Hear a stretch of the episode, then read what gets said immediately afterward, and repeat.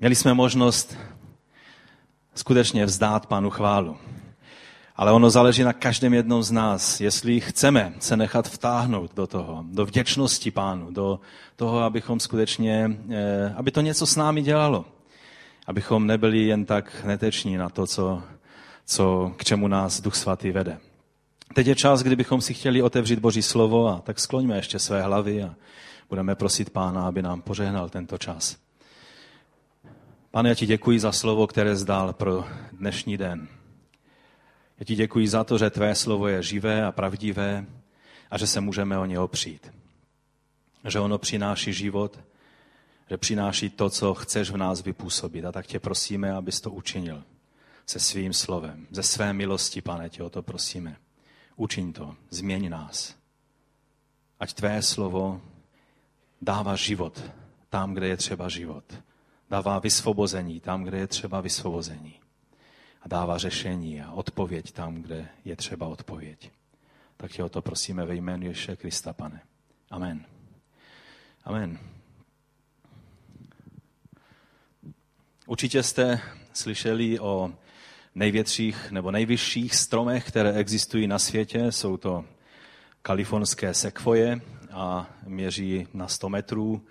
A já jsem jednou kdysi viděl takovou starou fotku, kdy Eh, ta jedna sekvoje byla tak velká, že eh, v její vlastně kmeni eh, byl tunel a, a projíždělo se prostředkem toho stromu. Jsou to obrovské stromy. A některé z nich už jsou na světě 2,5 tisíce let. Čili pamatují dobu pána Ježíše akorát na trošku jiné straně země koule. A no, dobu pána Ježíše. Pamatují hodně starší dobu než dobu pána Ježíše. A Víte, když takový obrovský strom eh, stojí a vítr fouká, tak je to obrovská páka, aby se zlomil a aby, aby ho převrátilo. A tak každý člověk, který trošku uvažuje, by, si, by očekával, že sekvoje budou mít obrovský kořenový systém hluboko desítky metrů do země, protože aby, aby nějakým způsobem eh, dokázali ty stromy zůstat stát. Ovšem opak je pravdou.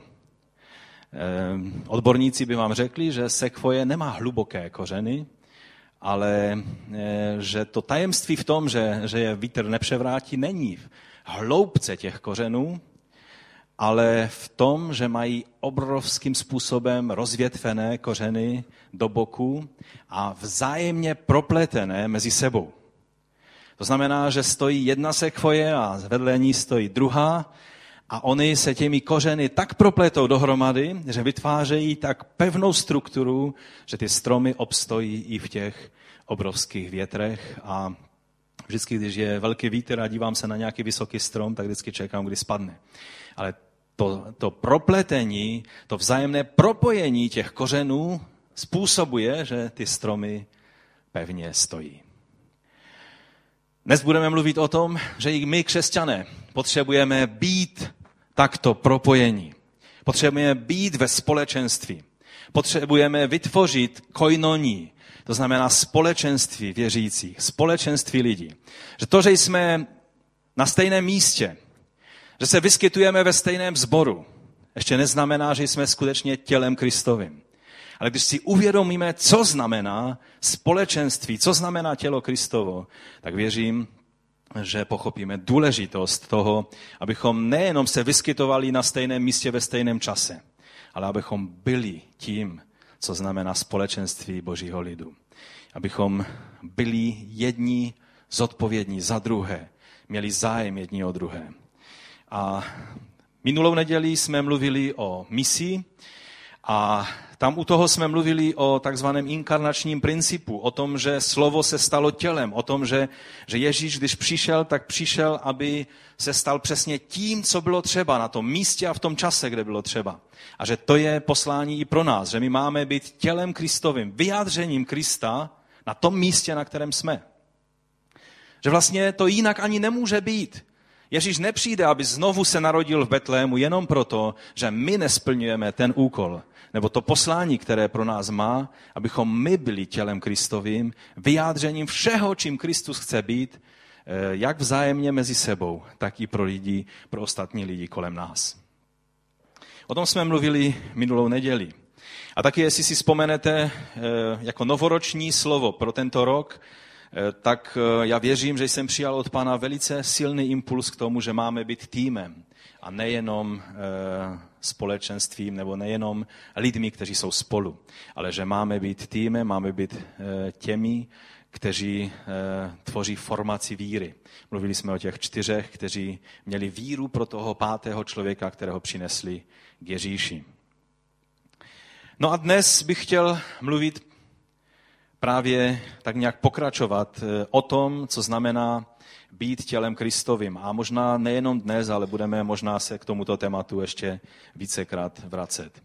A dnes začneme velice významným slovem, a to slovo už máte před sebou, a to je slovo koinonia, společenství. Já myslím, že to slovo patří k eh, jedním z nejvíce známých řeckých slov, které se používá v Biblii, třeba slovo agape a koinonia, snad alespoň ty dvě slova, eh, kromě toho, že známe hebrejská slova haleluja, amen, že, tak ze řeckých slov agape a koinonia, že snad každý křesťan zná, který alespoň trošku se o ty věci zajímá. Takže je to slovo, které známe, ale dnes si ověříme, jestli skutečně ho vnímáme tak, jak, co ono skutečně znamená. A eh, věřím, že to bude pro nás velikým požehnáním. Takže já bych chtěl přečíst eh, dnešní biblický text. A když jsme byli na modlitbách a bratr Romek Tomsa souhlasil s tím, že zahájí dnešní zhromáždění modlitbou a slovem, Eh, tak on v modlitbách se modlil slovo, které je napsáno k Židům, abychom neopouštěli společných zhromáždění, citoval v modlitbě to slovo a já říkám, no a když eh, přečteš to slovo, co si v modlitbě citoval, tak je to dobré slovo pro to téma, které budu mít. A Roman říká, ne, ne, já přečtu jiné slovo. Já přečtu ze skutku apoštolských z druhé kapitoly od 41. verše. A to je přesně to slovo, na které budu mluvit já. My jsme se nedomluvali s bratrem Romanem a já věřím, že když Bůh dává dvojnásobně potvrzení e, slovo, to znamená, že je to něco, co bychom měli zbystřit, poslouchat, že to není, že tady nějaký člověk mluví, nebo že já tady zrovna stojím před vámi a mluvím. Já jsem pouze čišníkem toho, abych vám předal to, co ten dobrý kuchař uvařil a kuchařem je Duch Svatý. Ten, který dává, ten, který chtěl a potvrdil to skrze mě i Romana, že chce, abychom o tomto slovu dnes mluvili. A proto to přijměte jako boží slovo. Já se nestydím za to říct, že to, co uslyšíte dnes, je boží slovo, které je třeba, abychom přijali do svého života a zařídili se podle něho. Pojďme číst tedy eh, skutky apoštolské druhou kapitolu a zopakujeme si vlastně to slovo ještě jednou, které už tu bylo přečteno od 41. verše. Ti, kdo ochotně přijali jeho slova, se pak dali pokštít a toho dne se připojilo okolo tři tisíc lidí. Zůstavali v apoštolském učení, ve společenství, v lámaní chleba a v modlitbách. Všechny naplnila posvátná úcta a skrze apoštoly se dělo mnoho zázračných znamení. Všichni věřící byli pospolu a měli všechno společné. Prodávali, tak si někdo z vás říká, no doufám, že nebude mluvit o téhle zvláštní věci, že měli všechno společné. Prodávali pozemky a majetky a rozdělovali všem, jak kdo potřeboval. Přituhuje. Denně zůstávali svorně v chrámu a ve svých domech lámali chléb a dělili se o jídlo s radostí a upřímným srdcem. Chválili Boha a všem lidem byli příjemní.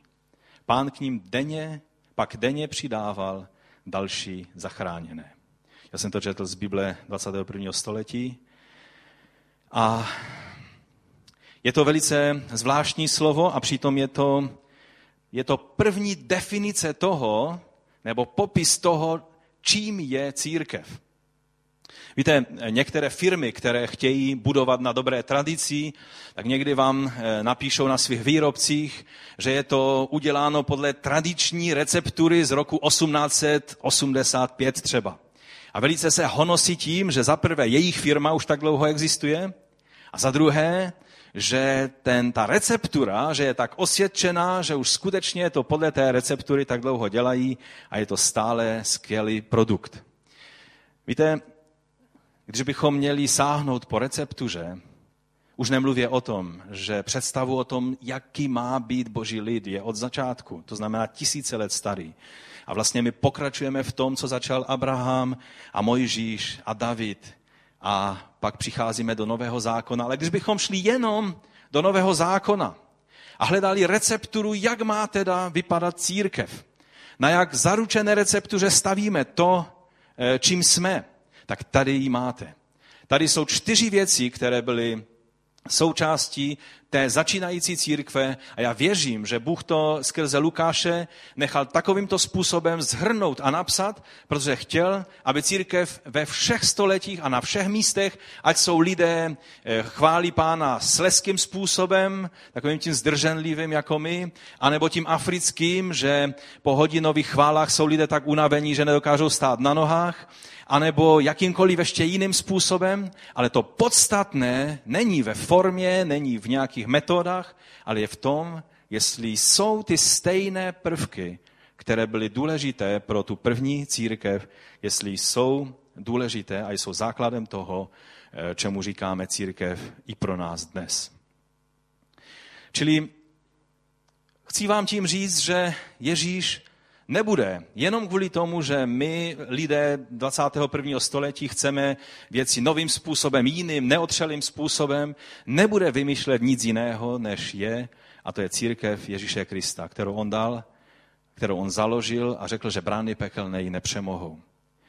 Jako nástroj pro spásu pán Ježíš nevytvoří jiný druh společenství, než to, které bylo vytvořeno, a to je církev Ježíše Krista. Všechny alternativní způsoby, všechny nápady, které lidé dnes mají a říkají si, církev selhala ve svém úkolu, je třeba nalézt nový způsob nesení evangelia. A vymýšlejí se různé alternativní způsoby a organizace a spolky a věcí. A já vám chci říct, to, co není založeno na církvi, co nevychází z církve, co nepodporuje církev jako, jako společenství věřících všech dob na všech místech, tu obecnou církev, ano, Samozřejmě všichni víme, že jen pán ví, kdo je součástí jeho církve. Jen pán ví, kdo je spasen a kdo patří do této obecné, do, do obecné církve, do obecného společenství božího lidu. Ale pak existuje, a to musíme říct jedním dechem, v Biblii vidíme zcela jednoznačně ukázáno, že církev není jenom nějaké blíže neurčené společenství věřících, o kterém ví jenom pán ale že církev byla církev v Efezu, v Korintu, bylo to konkrétní společenství lidí. Byli tam někteří skvělí lidé, ale byli tam i někteří hříšníci, které bylo třeba řešit. Byli tam i lidé vlažní, tělesní, hloupí, pošetilí, moudří, duchovní a tak dále. To znamená, že církev je také vyjádřením té obecné církve Kristovi na konkrétním místě. A je to společenství konkrétních lidí, a většinou a vlastně od prvních křesťanů se vždy vedl seznam, členský seznam těch, kteří jsou součástí toho daného společenství věřících. Čili toto jsou věci, které je třeba, abychom si uvědomili. A teď se pojďme podívat na, a já bych poprosil, abychom si takový ukázali graf, na kterém je vysvětleno slovo koinonia. A já se vám omlouvám, že je to anglicky, neměl jsem čas to nějak ještě překládat, ale tady vidíte, jakým způsobem v Novém zákoně je to slovo koinonia použito a jaké, v jakých významech. Takže ten největší část toho koláče je vlastně fellowship, což je eh, slovo společenství. Čili to slovo koinonia eh, hlavně znamená společenství. Společenství lidí, kteří mají něco společného. Lidí, kteří jsou spolu. Pak taky vidíme, že je tam participation, což znamená zapojení se, podílení se na něčem, zapojení do něčeho. Další, asi největší část bude to share, sharing, čili sdílet se něčím. Čili slovo koinonia taky znamená, že se sdílím. A nebo že se taky dělím s tím, co mám. O tom jsme tam četli, že? Tam toho bylo až příliš řečeno na to, aby to bylo pohodlné čtení o tom sdílení a dělení se. Další slovo je contribution, čili to je podílet se na něčem, nebo, nebo jak bychom to přeložili, lépe pomozte mi, kdo mluvíte anglicky, jestli vás nenapadne lepší české slovo, eh, podílet se na něčem, přispívat něčemu, tak, tak by to bylo, přispět k něčemu dobrému, by bylo dobré slovo. Nebo mít účast na něčem, anebo být v partnerství ohledně něčeho. To jsou významy slova koinonia. Je to nádherné slovo, je to skvělé slovo. Ale představte si, že nikde v evangelích nenajdete toto slovo. Nikde.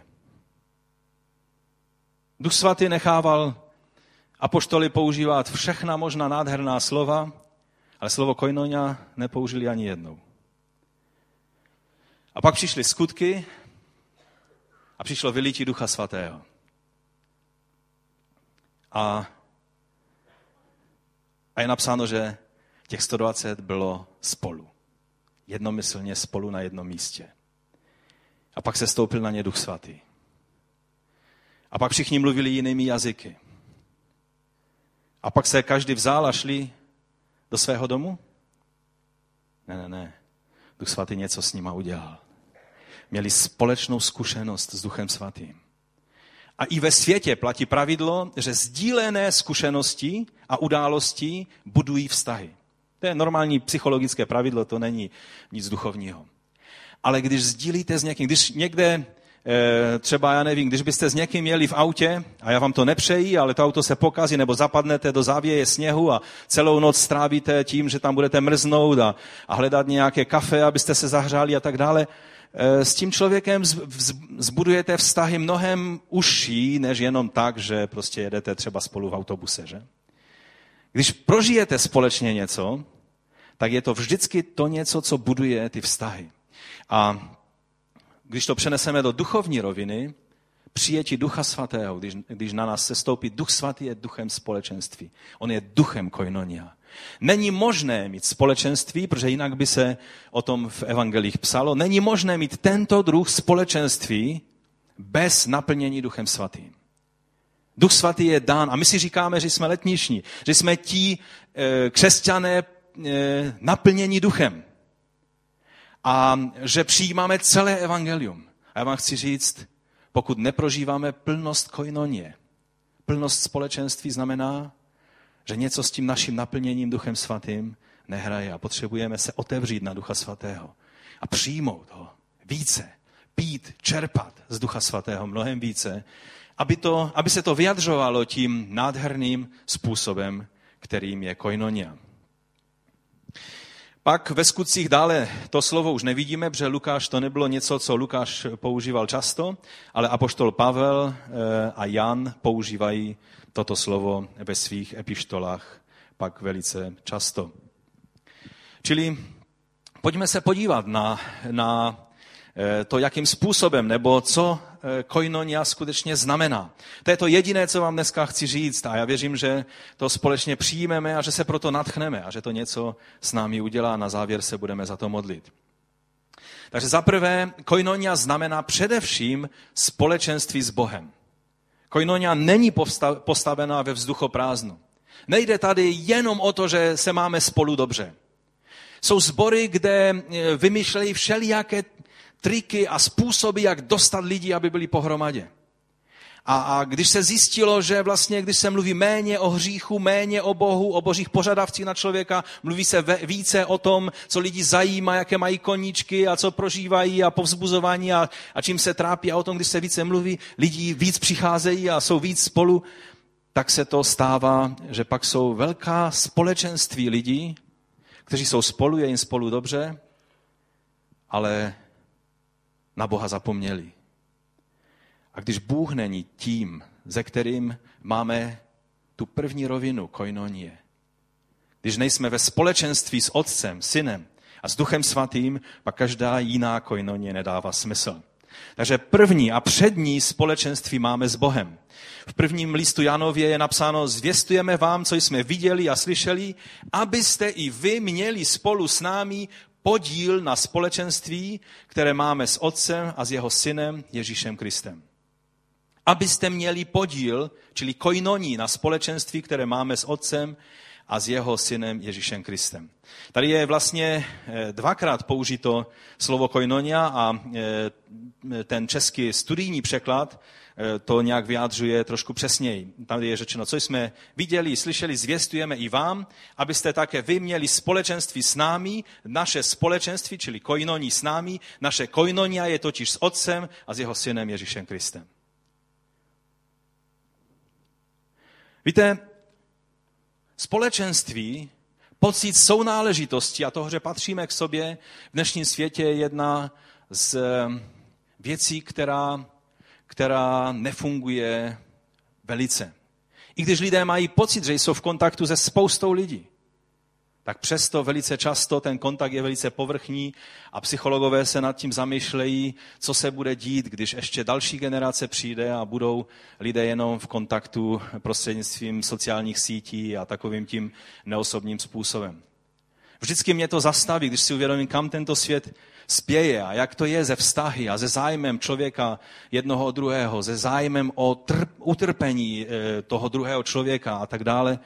Eh, v tomto týdnu zase jsme si to určitě uvědomili, když bylo ve zprávách, eh, myslím, že to bylo v Británii, kdy soudili dva malé chlapce, myslím, že jim bylo 10 nebo 11 let a oni brutálním způsobem týrali a mučili své dva kolegy.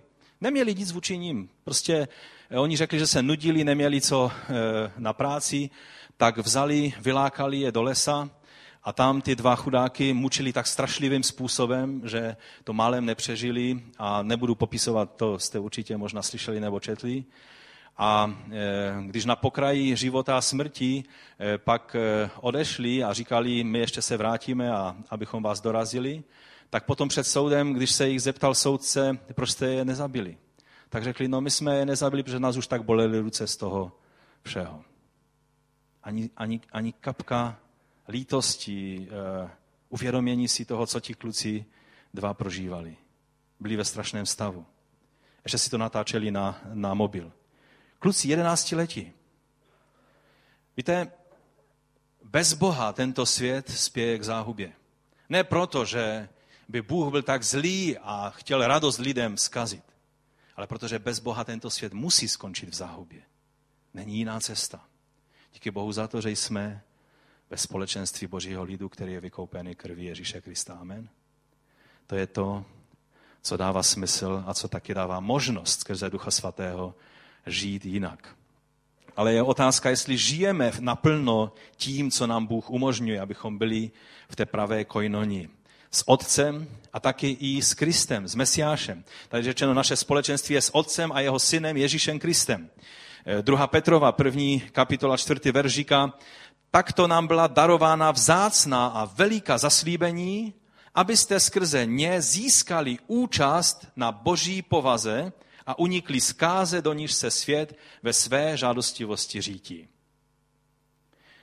Eh, zase, když bych eh, měl Eh, tam ukázat trošku, nebo jak, jak to by to tam bylo lépe přeloženo, tak je tam vlastně ten podíl na boží přirozenosti, účast na boží povaze. Je to, je to vlastně slovo, které nám ukazuje, že máme možnost mít skutečně společenství skrze Ježíše Krista přímo na božím charakteru, na božím způsobu jednání, na boží povaze. Že můžeme být vyjádřením Ježíše Krista pro ostatní lidi. První Korinským, první kapitola 9. Bůh je věrný. On sám vás povolal ke společenství se svým synem Ježíšem Kristem, naším pánem. Bratři, jménem našeho pána Ježíše Krista vás prosím, říká Pavel, abyste všichni spolu souhlasili a na místo vzájemných roztržek byli spojeni jednou myslí a jedním záměrem.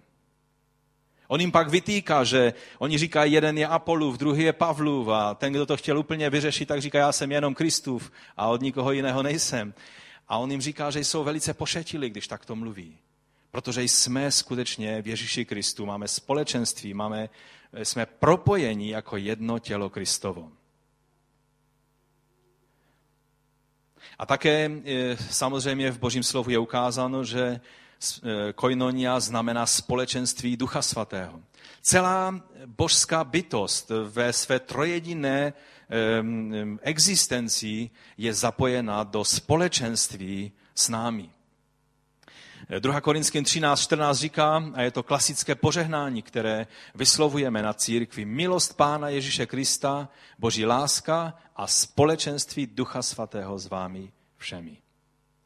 A ve Filipských v druhé kapitole v první verši je řečeno, je v Kristu nějaké povzbuzení, nějaké potěšení lásky, nějaké společenství ducha. Zase je tady duch svatý jako ten, který dává společenství. Nějaký soucit, nějaké milosrdenství.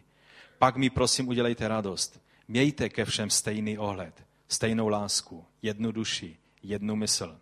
Nikdy se nedejte vést soupeřivosti nebo ješitnosti, ale raději žijte v pokoře, važte si druhých víc než sebe. Ať si každý nehledí jen sebe, ale také druhých. To je konkrétní rada. Smyšlejte tak, jak smyšlel Kristus Ježíš. Jedině tím, že budeme smyšlet způsobem, kterým přemýšlel pán Ježíš, budeme jeho vyjádřením pro tento svět. Protože lidé nemají možnost vidět Krista. Nemají možnost vidět Krista křesťanů, ale Kristovi křesťany. Lidé to, co vidí a podle čeho hodnotí Krista, je podle tebe a podle mě. A to je zavazující a mělo by nás to přivést ke střízlivosti. Za další, koinonia vychází z bytí na společném základě apoštolského učení. Tam je řečena vlastně první věc, že oni, jak to tam je řečeno, jestli se můžeme eh, podívat ještě na to, na to slovo, pojďme se podívat, jak tam je řečeno, že zůstavali v apoštolském učení a ve společenství. To není jenom, že se občas podívali do Bible, ale oni v tom zůstavali, setrvávali.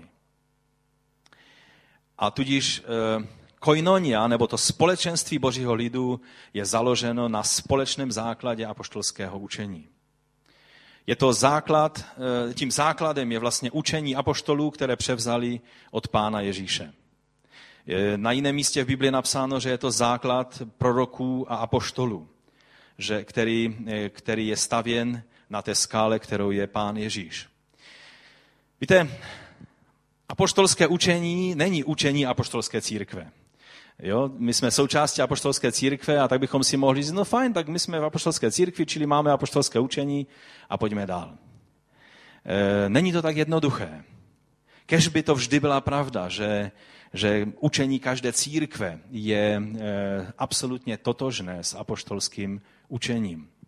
To, o co se tady jedná a co je vyjádřeno tímto slovem, je učení, které vyučoval pán Ježíš a které věrně převzali apoštolé, kteří byli, vlastně slovo apoštol znamená vyslaný nebo pověřený, eh, pověřený sdělením zprávy. Pověřený posel, by se dalo říct, je apoštol. A slovo učení je slovo didache, je to vlastně slovo, které v hebrejštině je Tóra. Když se říká e, Tóra, e, čili že židé mají Tóru, že jim Mojžíš dal Tóru, tak je to vlastně učení. Když se to slovo používá ve významu zákon, tak je to vlastně učení. A když se podíváme na apoštoly, tak jakou Bibli oni měli, když předávali apoštolské učení? Jakou Bibli měli? Měli takovou hezkou, jak my máme? Co měli? Měli nový zákon? Nemohli ho mít, protože ještě nebyl napsán. Mluvíme o úplném začátku církve. To jediné, co měli, tak byla Bible starého zákona. To je Bible, kterou měl pán Ježíš. Oni apoštolské učení vyučovali ze starého zákona. A tímto způsobem vlastně vzniknul nový zákon. A proto nikdy neříkejme, a starý zákon je příliš komplikovaný, eh, toho si nevšíme, čti si jenom nový zákon. Není možné pochopit nový zákon bez toho, abychom viděli, že se, jakým způsobem se opírá o starý zákon. A není možné starý zákon pochopit a přijmout poselství, které je ve starém zákoně, bez toho, abychom ho viděli ve světle nového zákona. Ale celé písmo je od Boha vdechnuté, to znamená i ta starší část, i ta novější část. A vlastně zhrnutí apoštolského učení pak, které je zapsáno a které které je předáno Duchem Svatým, tak je vlastně eh, nový zákon. A toto je eh, to učení, které, které oni předávali. To znamená, vysvětlovali principy nového zákona na základě staré, starého zákona. A důležité v této chvíli je, abych eh, zdůraznil, že koinonia nebo společenství věřících musí být na základě učení. Vy si řeknete, mě nezajímá učení, mě zajímá, jestli se láska Boží projevuje mezi, mezi vámi. Ano, láska Boží je skvělá. A to je, to je to vazivo, co nás váže spolu. Ale základem, na kterém stojí jakékoliv boží dílo je učení božího slova.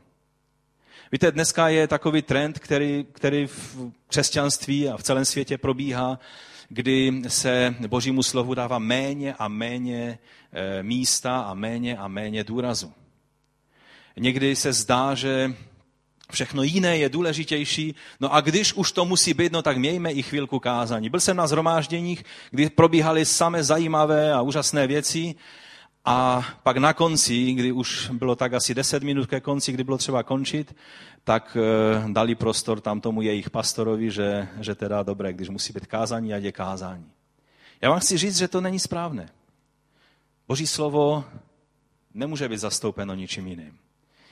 A když se vám to minulé kázání zdalo příliš dlouhé, já se vám omlouvám. Ono bylo trošku asi delší, bylo to spíš takové vyučování. Ale já se neomlouvám za to, co všechno bylo třeba k tomu tématu říct. Protože Boží slovo nemůže být zastoupeno. Víte, někdy si myslíme, ale, ale, ale ono, lidi se unaví, lidi se unaví tím, když není řečeno Boží slovo a jsou řečeny jenom domněnky a různé takové názory. Ale lidé jsou hladoví potom, aby aspoň lidé, kteří skutečně chtějí stavět své životy na Božím slovu. A proto je důležité, abychom skutečně si nenechali nahradit slovo Boží ničím jiným. Je mnoho zajímavých věcí, ale Boží slovo je fascinující. Je dobré ho číst, je dobré ho přijímat. Takže to je pak dobrým základem, že mluvíme společnou řeči. Že mluvíte s křesťanem z druhého konce světa a sdílíte se s věcmi, které prožíváte a najednou zjistíte, že on, on mluví o stejných věcech. On přichází na stejné principy. On, když řešil situace ve svém životě, mně se stalo mnohokrát, že jsem mluvil někomu, jak jsem eh, řešil nějakou situaci, jak jsem přišel na to a že v Biblii je řečeno to a on říká, úplně stejným způsobem mě vedl Bůh v podobné situaci a najednou zjistíte, že, že skutečně Boží slovo není bezbřehé, kdy všechno se tam vleze, ale že ono vás vede konkrétním směrem a je dobré se nechat vést apoštolským učením. Amen? Ale to taky znamená, že nás to odděluje od každého člověka, který pohrdá Božím slovem. Koinonia s Božím lidem vás odděluje od tohoto světa a ať budete chtít sebe víc, mít stejné názory, být zajímavý pro, pro lidi z tohoto světa a, a nějakým způsobem eh, být eh, člověkem, který, který se vyzná v těch jejich věcech, když oni mluví, Víte, já když jsem se cítil trapně, když oni začali mluvit o filmech a já jsem neměl páru o tom, o čem mluví, protože jsem ty filmy neviděl. Když mluvili o, o zpěvácích, tak jsem neměl páru o čem mluví, protože jsem ty zpěváky neposlouchal. Víte, kdysi, kdysi jsem se za to styděl. Ale teď si říkám, proč bych se měl stydět za něco, co skutečně nepotřebuju vědět. Nepotřebuju vědět všechny věci, kterými žije a, a, a baví se tento svět. Důležité je, abych věděl ty věci, které skutečně hýbou světem a které skutečně jsou podstatné pro to, abych rozuměl, co se děje s tímto světem. A proto společenství božího lidu, ta koinonia ducha svatého nás odděluje od těch ostatních. Slovo, které, které je řečeno, které se nám možná nelíbí, ale je velice takové, takové jednoznačné, je 2. Korinským 6.14. Nespřahejte se s nevěřícími. Četli jste to někdy, to slovo? Nespřahejte se s nevěřícími. Jaký může být spolek spravedlnosti z nepravosti? Jaký může mít vztah světlo s temnotou? Jaká je zhoda Krista s Beliálem? Co mají věřící a nevěřící společné? Jaká je jednota Božího chrámu s modlami? My jsme přece chrám živého Boha, jak řekl sám Bůh. Budu v nich přebývat a chodit mezi nimi. Budu jejich Bohem a oni budou můj lid. Víte, aby se Bůh mohl procházet v chrámu mého života, někdy to mnohé haraburdí, které tam je, musí pryč. Ježíš, když vstoupil do chrámu, o kterém řekl, že to má být dům modlitby pro všechny národy, tak nejdříve tam musel udělat ordnung, pořádek. Nejdříve tam musel pospřevracet a pozvyhazovat věci, které tam nepatří. A je otázka, jestli se může Bůh svobodně procházet chrámem mého života.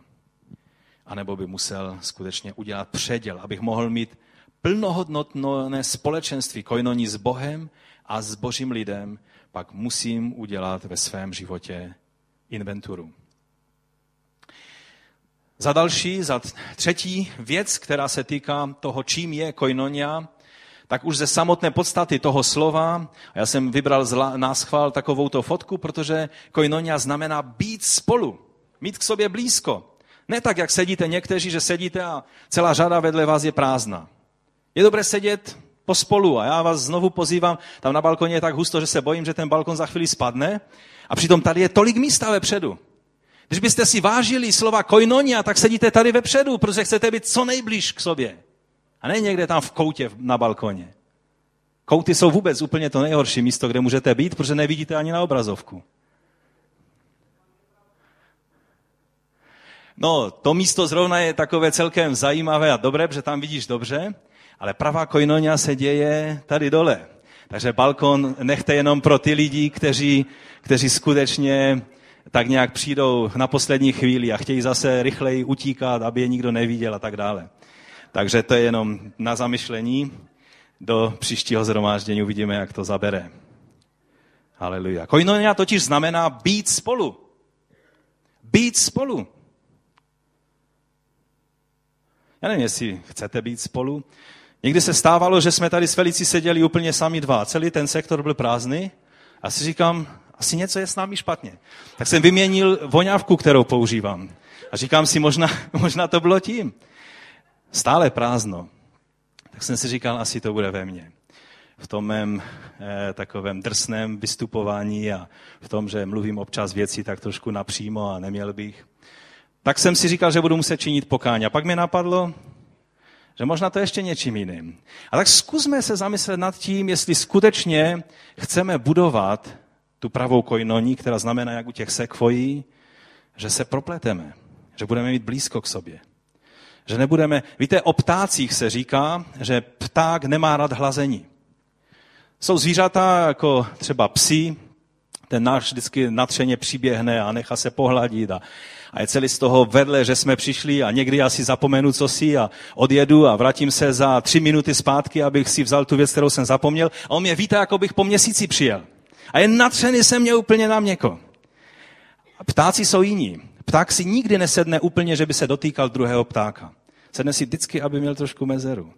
A, a nechce pohlazení. Nemají rádi pohlazení. Když hladíte ptáka, myslíte si, že ho hladíte, no ty si takový hezky a že on to má rád, on to nesnáší. Někteří lidé jsou jako tohle. Ale koinonia znamená být spolu, mít něco společného. A já vím, že my sleští lidé jsme takoví a je to přirozené a to nechci nabourávat, že sám to tak mám, že když s někým mluvíte, tak nemáte rádi, aby někdo mluvil takhle na vás, že? A ještě vám plival do obličeje. A, a tak se tak odsouváte a ten člověk jde za vámi a stále takhle na vás mluví a za chvíli pochodujete. Jsou národy, které to mají rádi. A oni, když mluví, tak mluví takhle blízko. A, a placají se a mluví spolu. A my tady stojíme metr od sebe a mluvíme takovým způsobem. Já to nechci narušovat. To je něco takového, možná vy Romové to máte trošku víc takového toho, být blízko je přirozené pro vás. Pro nás, pro, pro Čechy, Poláky, to je takový ten metrový distanc, je něco, co nějak tak bereme za přirozené. Ale vám chci říct, že koinonia znamená být spolu. Mít něco společného.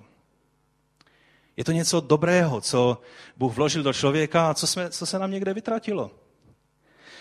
No, takže bylo by dobré, abychom se nad tím zamysleli.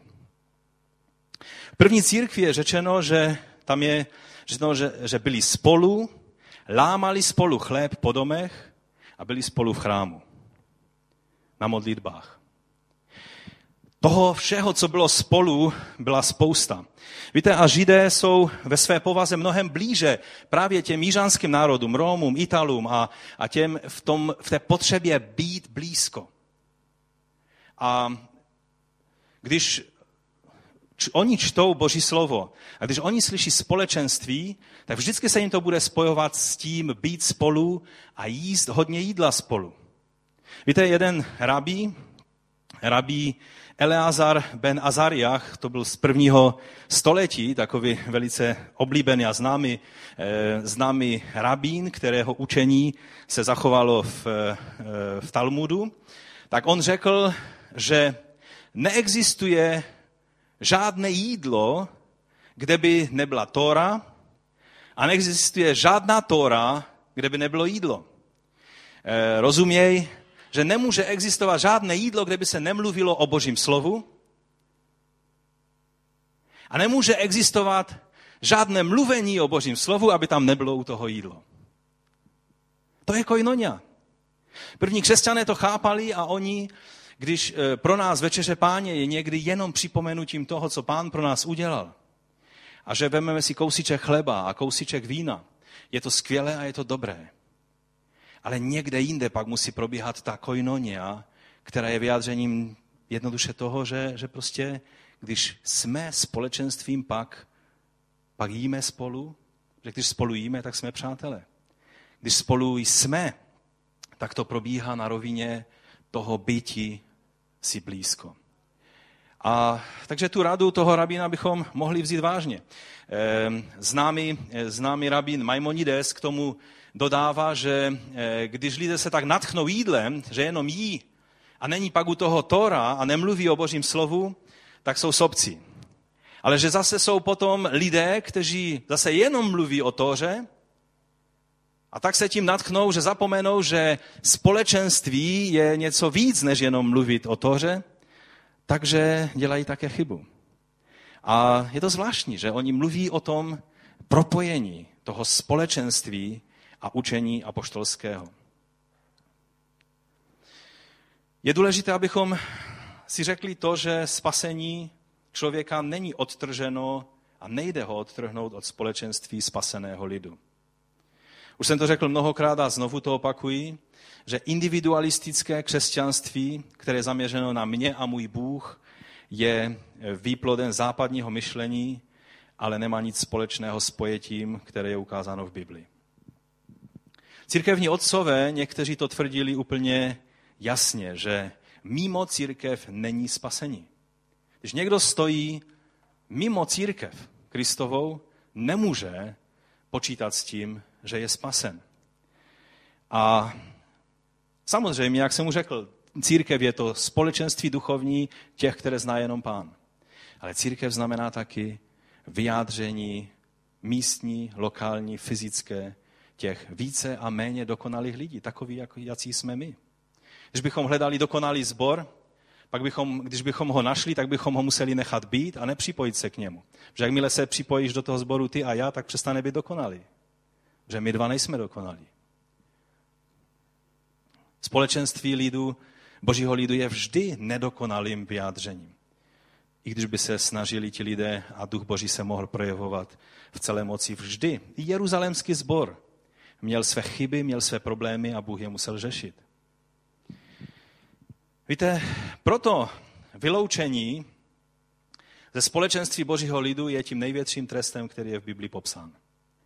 Exkomunikace nebo vyloučení je tím nejhorším, co se může člověku stát, když jeho život je neslučitelný s Evangeliem Kristovým a se společenstvím božího lidu a nedá si říct a nečiní pokání a musí být vyobcován z božího lidu, tak dnešní člověk si řekne, no a co, tak mě tam odsaď vyhodili. No to je věda. Stejně, já věřím Bohu a Bůh vidí do mého srdce, to mi stačí a půjdu o ulici vedle a budu chodit někam jinam. Není to tak. Není to tak. Vyloučení se společenství Božího lidu je tou nejstrašnější věcí. A Pavel dokonce říká, že to znamená, že se to rovná předání satanovi takového člověka. Že když je někdo vyobcován z Božího lidu, že spadne do, do plnosti přímých útoků toho zlého. Je to velice vážná situace. A díky Bohu, že ji není třeba používat příliš často. Ale důležitost společ té pravé koinoni ukazuje, že i za cenu toho, že někdy je třeba amputovat tu část, která by ohrozila celek, zdraví celku, že to společenství je tak důležité, protože Bůh chce a je vyjádřena, vyjádřena jeho přítomnost skrze toto tělo a proto je nutné někdy udělat i takovéto nepopulární řešení. Takže i pochroumaná, vlažná, tělesná církev je lepší, než bytí mimo církev. I když se trápíš s tím, že v církvi ti eh, lidé nedávají pokoj a možná, možná, možná máš trápení s některými bratry a sestrami, protože stále do tebe co si hustí a mluví a, a možná, možná nechápou, co je tvoje skutečná potřeba, stále je lepší být ve společenství Božího lidu, než být mimo. Protože mimo není život. Židům 10.25 je neopouštějme tedy naše společné zhromáždění, jak mají někteří ve zvyku. Raději se napomínejme, a to tím více, čím více vidíte, eh, že se blíží ten den. Jestliže totiž poté, co jsme poznali pravdu, vědomě pokračujeme v hříchu, nezbývá nám už žádná oběd za hříchy, ale jen hrozné očekávání Božího soudu, kdy zuří eh, oheň, zuřící oheň pohltí jeho odpůrce. Víte, Bible nás přirovnává k ovcím. Není to eh, povzbudivé přirovnání nebo takové lichotivé přirovnání, ale ukazuje to na mnoho věcí, které máme společné, i potřeby, které máme společné, že potřebujeme dobrého pastýře. A u ovcí, tak jsem někde četl v odborné literatuře, že když někdo má jenom jednu ovci a myslí si, že ji bude hyčkat, takže ji vlastně, že by měl být trestán za eh, týrání zvířat. Protože ovce nikdy nesmí být sama. Ovce musí mít aspoň jednu další nebo dvě další ovce, aby se cítila v pořádku. Když je jedna, tak se trápí. A je to vlastně, jedná se o tyrání zvířat. A mě to připomnělo stav křesťana. Víte, když si křesťan myslí, když bych neměl nikoho vedle sebe, tak bych se měl dobře, duchovní život takového člověka velice rychle z něho vyprchá. Protože jsme jako ovce, které potřebují být spolu. A ve stádu jsou stvořené pro stádo. Stejně tak křesťan je stvořený pro společenství, pro kojnoní s ostatními věřícími. No a teď e, za čtvrté, koinonia také znamená společně se sdílet a také se dělit. Tak jsme viděli na tom koláči rozdělení toho významu toho slova. Dělení se s potřebnými členy společenství věřících je vlastně nejčastějším vyjádřením toho slova koinonia v Novém zákoně, což je zvláštní. Že to mělo tu praktickou rovinu, která je nejčastěji zdůrazněná, kromě toho e, skvělého e, býti spolu, tak je tady ta praktická rovina. Římanům 15.26 je řečeno, církve v Makedonii a Řecku se totiž rozhodli uspořádat sbírku pro chudé, kteří jsou mezi svatými v Jeruzalémě. Rozhodli se sami, zároveň však i proto, že jsou jejich dlužníky. Když jako pohané získali podíl na jejich duchovních věcech, musí jim zase pomoci hmotně.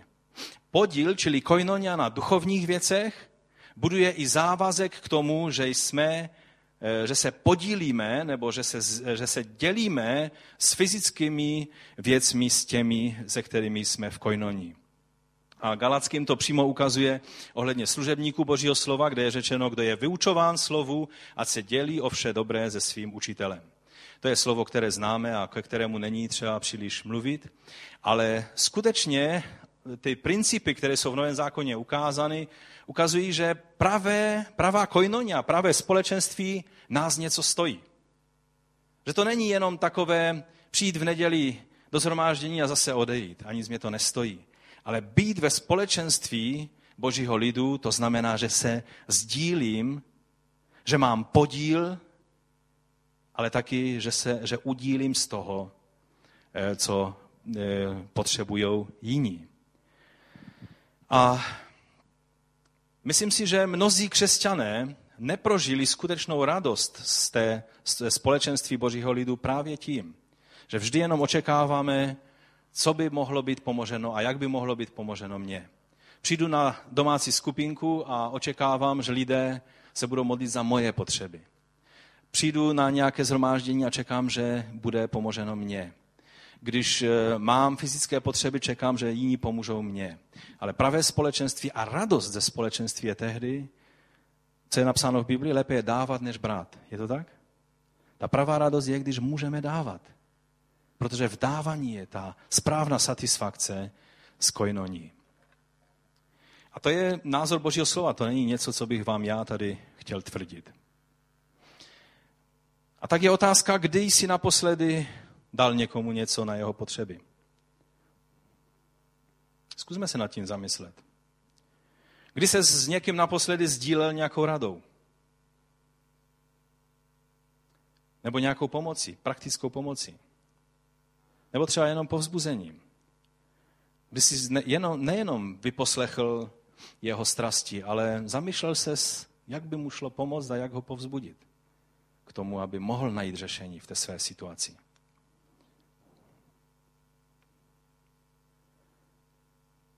Víte, někdy zapomínáme na to, že ti první křesťané měli skutečně ty věci společné.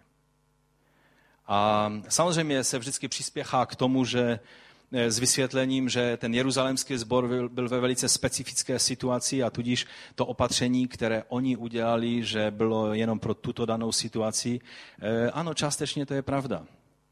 Bylo tam mnoho lidí, kteří přišli do Jeruzaléma vlastně na svátky a už tam zůstali, protože se stali součástí církve a byly to tisíce lidí.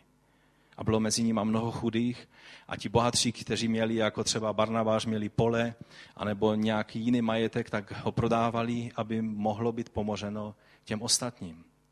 A tam je vlastně ukázáno, že se dělili o všechno. Že měli zájem o to, jestli, jestli někdo z jejich společenství nestrádá. A to, že to neznamenalo nějakou komunu nebo kom, komunismus dokonce, je jenom lehké dokázat tím, že se scházeli po domech, to znamená, že oni ty domy měli, oni je neprodali. Takže prodali to, co nepotřebovali k běžnému životu. To, co měli navíc. Tak jeden pastor v Americe zašel do banky, to byla taková vesnička, kde se dobře znal s bankéřem a, a napadlo ho, že si vytáhne od toho bankéře, u nás by to bylo zakázáno, ale tam to asi šlo, ehm, řekl, řekni mi celkovou sumu, kterou mají uloženo v bance naši členové. No a tak eh, vyjel, vyjel mu částku a tomu pastorovi spadla čepice, když uviděl tu částku, protože to byla obrovská částka. No a tak to ve sboru řekl. Ověřil jsem si, že tolik a tolik peněz je v bance eh, na našich účtech. Co kdybychom aspoň 10% z toho dali na misi? A lidi byli ohromeni a uraženi a tak dále. Jeruzalemský sbor, já, já, to ne, já to nedělám. Slibuji vám, že takové věci nedělám. Já ani nevím, kdo dává desátky a kdo nedává. Ale, ale jedna věc je, že skutečně soukromý majetek je dobrá věc. A je to boží věc. Komunismus nebyl vymysl z nebe, ale byl vymysl z pekla. A vždycky říkám, že kancelář eh, Stalina, Hitlera Lenina v pekle bude hned vedle Luciferovy kanceláře. Ale to neznamená, že nikomu nic do toho není, jak já si žiju a jak žije on, když jsme v kojnoní. Tak se zajímám o to, jak žije můj bratr. Ne proto, abych mu záviděl, ale naopak, abych mu pomohl, když můžu něčím. A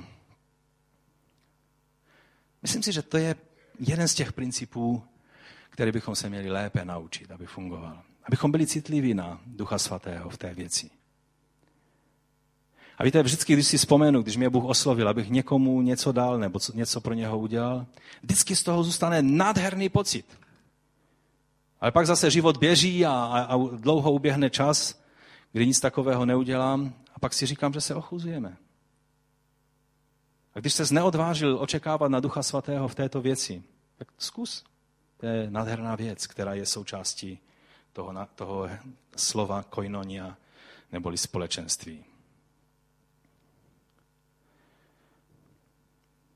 Makedonská církev ve, třeba ve Filipis eh, je příkladem toho, že oni vlastně, tady je slovo, které se dá přiložit, že žebrali, že žadonili Pavla, aby se mohli podílet na jeho nákladech, protože věděli, že budou tím požehnáni.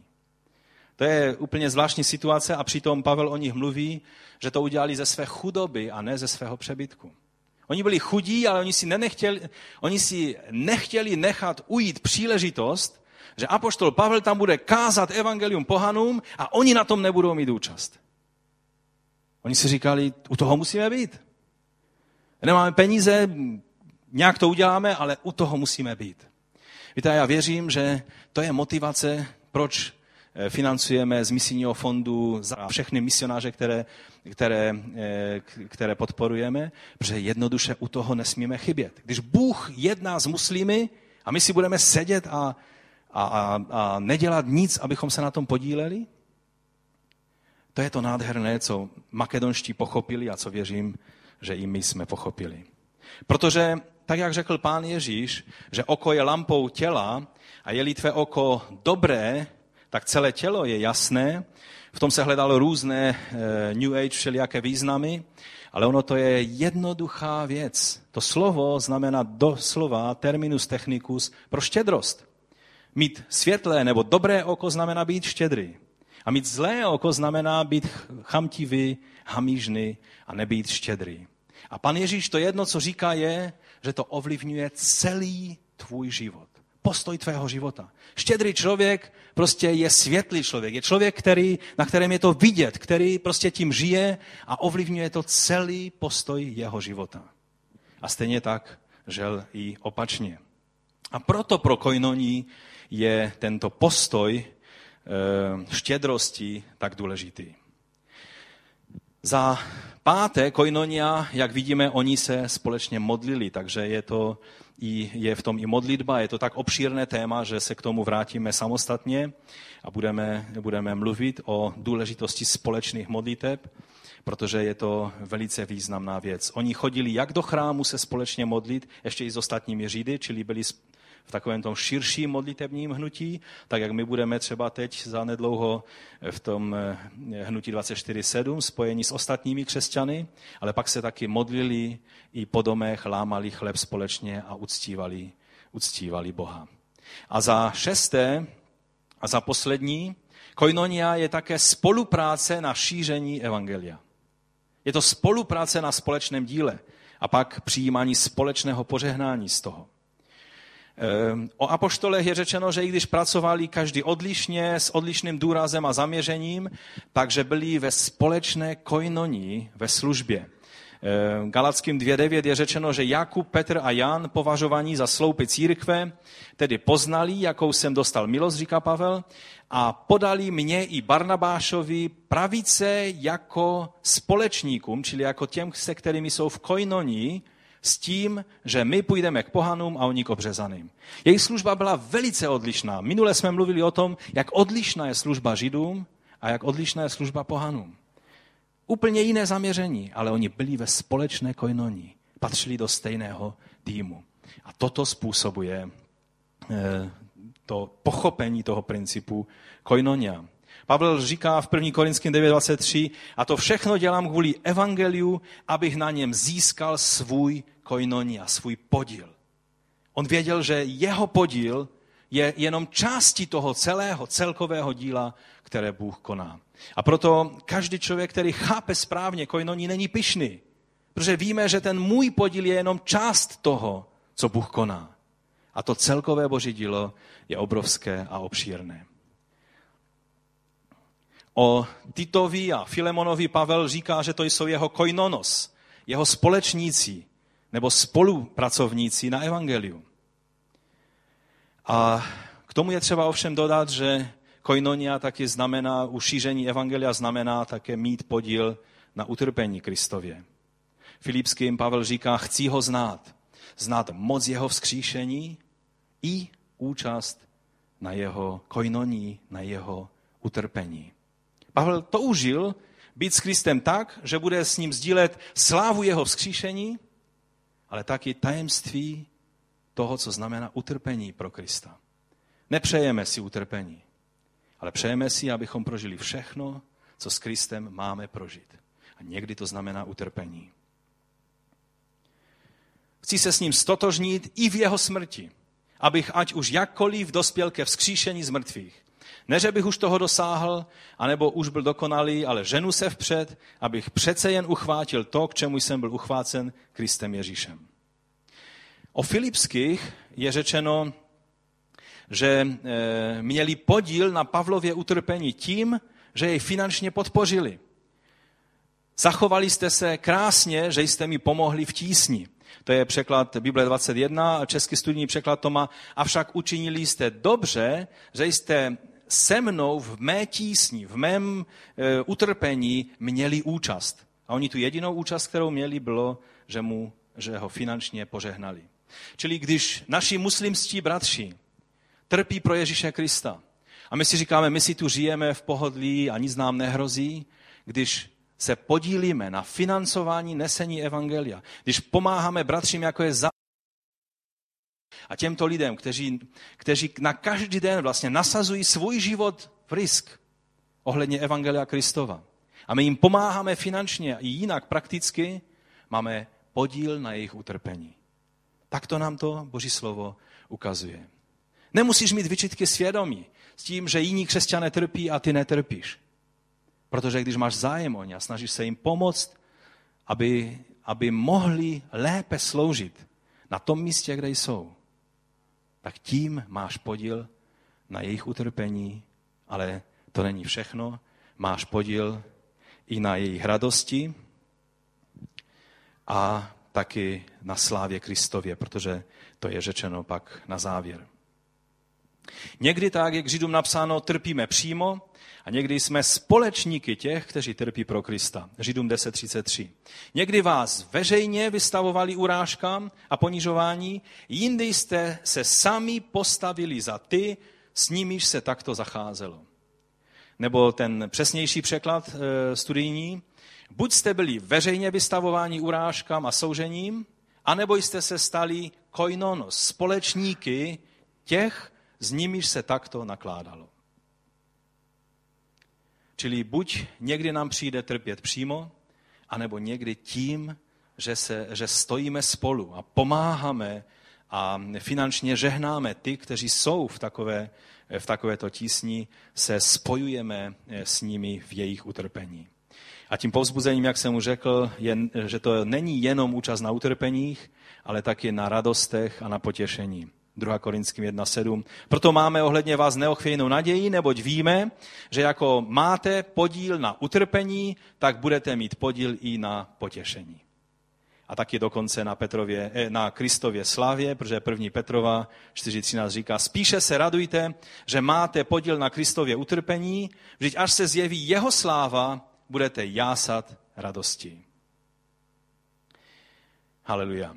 Takže pojďme a udělejme teď na závěr jednu takovou velice praktickou věc. Povstaňme a budeme se modlit a můžeme přijít tady dopředu každý, kdo chce vyznat, že ten jeho, ta jeho účast na té koinoní Kristově není dostatečně e, biblická a chce prosit pána o to, aby se to změnilo, tak přijďme tady dopředu a vytvořme skupinky po tři, po čtyři lidi a jednoduše se v modlitbě modleme jedni za druhé, že budeme děkovat Bohu za ty ostatní.